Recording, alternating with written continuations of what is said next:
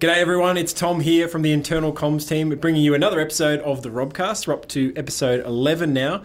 How are you this week, Rob? Welcome back. I'm good, Tom. It was good to have a, um, a bit of a long weekend and uh, catch up on things at home and uh, come back re-energised for this week. That's right. It's still a bit grey and dreary in Sydney, but you should be feeling at home, is that right? Sorry, Tom. I thought you were talking about me being grey and dreary. Sorry. no, yes, no, no. It is grey and dreary in Sydney, yes. All right, let's get started with the questions then. The first one is from Amanda in Cleveland, and Amanda asks, uh, when replacing customers' dirty bags, Rob, which bags can we replace for free and which ones can't we replace for free?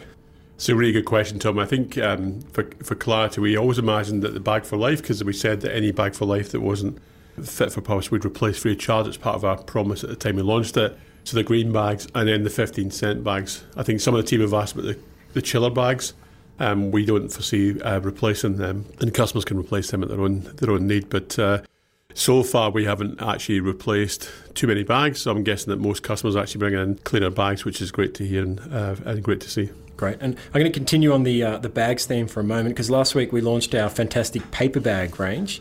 Um, Lisa from Berderham is interested to know if we could ever get Australian-made paper bags. Yeah, it's a really good good good question, and I think what we're trying to do actively.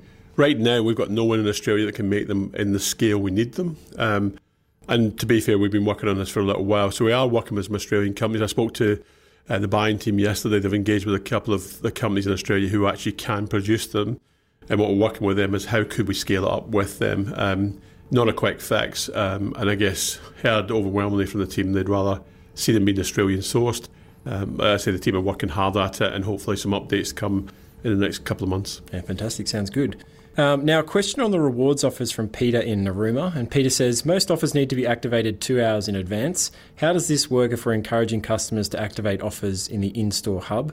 Um, will they be live by the time they get to the checkout? Yeah, um, it's. Um, I went and checked this with Peter's raised the question, and it does say two up to two hours. It's actually there for a purpose, which is it, it normally won't take anywhere near two hours. It should be almost instantaneous when you activate it. It's because of if we do things like spend two hundred dollars, get two thousand points, which we told we've done in the past. That has a mass uptake, and what it does is it floods the activation, so you can it can sometimes take two hours to come through.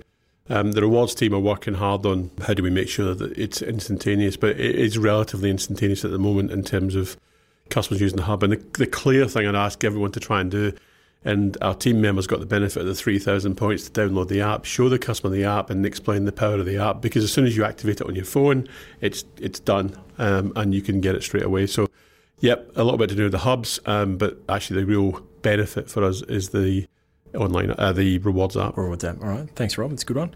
Um, Jenny from Collingwood Park um, says her store is getting a lot of hand sanitizer each week, um, despite not selling as much or not as much as we were during COVID. Uh, are there plans to reduce the price of sanitizer to help clear this excess stock? Yeah, I spoke to the buying team. Um, I actually got Sarah O'Brien to speak to the buying team at this particular point. Um, we're trying to measure, we're going to measure what, what stocks we're in stores, and we are looking at which lines we're going to keep permanently, which lines we're going to um, clear through.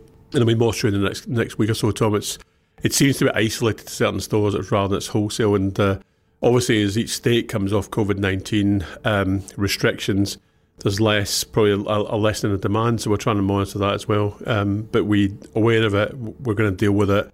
Um, but it just may take a few weeks to work through. Great. All right. Thank you. Um, the next question comes from Scott, who's one of our new bakery managers. And Scott would like to know, is there a way we could get the dating of stock to connect with the out-of-date function in the R F units, as this is currently extremely time-consuming? Yeah, it's it's a really good point, and we've we've got to look at things in the future that go end to end. That you solve a pro, you if you do a piece of work, it connects to something else. Um, our own systems at the moment are quite limited. We we um, we date code and then we put it in the five five one. The data bars that stores will see soon, which is almost like a um, a different code on the product. It's normal, you know, normal barcode. It's a it's a two D uh, code. Uh, allow us to track dates and make sure we can't sell anything out of date.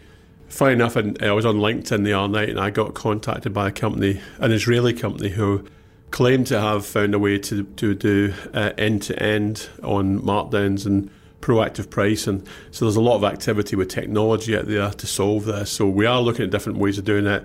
It's not a straightforward fix, because anything we do has to has to be tested and integrate with our systems. But we, we do know we need to take away some of the clunkiness of what we do. Great. Thanks, Rob. Um, the next question comes from Ashley, who's in our Cumberland Park store. And Ashley wants to know what some of the rules are around stickers on our name badges. Could Ashley cover half her name with a sticker? Um, we don't want to. We've had a lot of conversation about name badges, Tom, and you'll be part of this because we've talked about it as well. Um, at Christmas, we send out a sticker for, for the uh, Christmas, the WAPO, which is a Christmas uh, version of it, and I still see some people in Norwest wearing the Christmas WAPO today. But other than that, we'd like to keep it free. Um, there are S D A badges which are uh, go below the, uh, the name badge, which are a bit, um, no one deserves a serve, and we've absolutely said that's fine. But to stick other stickers over it, we'd really like to keep it clear and pure. And one of the things we've tried to say is whether you're Brad, um, uh, the C E O, or you're the team member in Cumberland Park on check, it's everyone's got the same badge. It's not different, and we just have that uniformity, and I'd, I'd ask that everyone respect that. Brilliant. All right, last question for you, Rob, for this week. Um, the team would like to know if the ten percent discount would be extended permanently for the team in the future. I think it's it's, it's another good question. What it shows is that we monitor, we, we're looking at usage and uptake on, on team discount, and it's been extended again, um, I think, is in recognition of, um, of of our team, the current economic climate. It's a group-wide decision, so I think Karen and Brad would make that decision, uh, but it's certainly up for uh, discussion, and I don't, I haven't got a firm yes or no answer, but it's certainly something that I know that uh, Brad and Karen are considering uh, on a go-forward for the group, um, but I can't say when we'd have a definitive answer to them.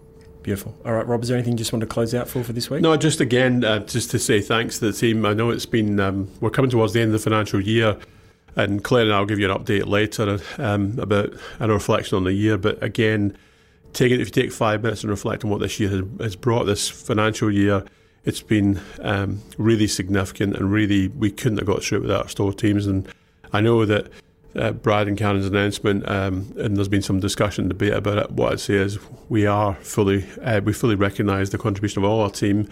We've made some decisions about how we're going to recognise individual team members, but I can say that we couldn't have got through the last twelve months without the support of everyone in the supermarkets and everyone here in the support office, and, and that certainly includes the comms team, uh, Tom, who keep me uh, abreast of what's going on. So thanks to everyone. Um, have a great week. Stay safe and talk soon. Great. Thanks, team. Speak to you soon.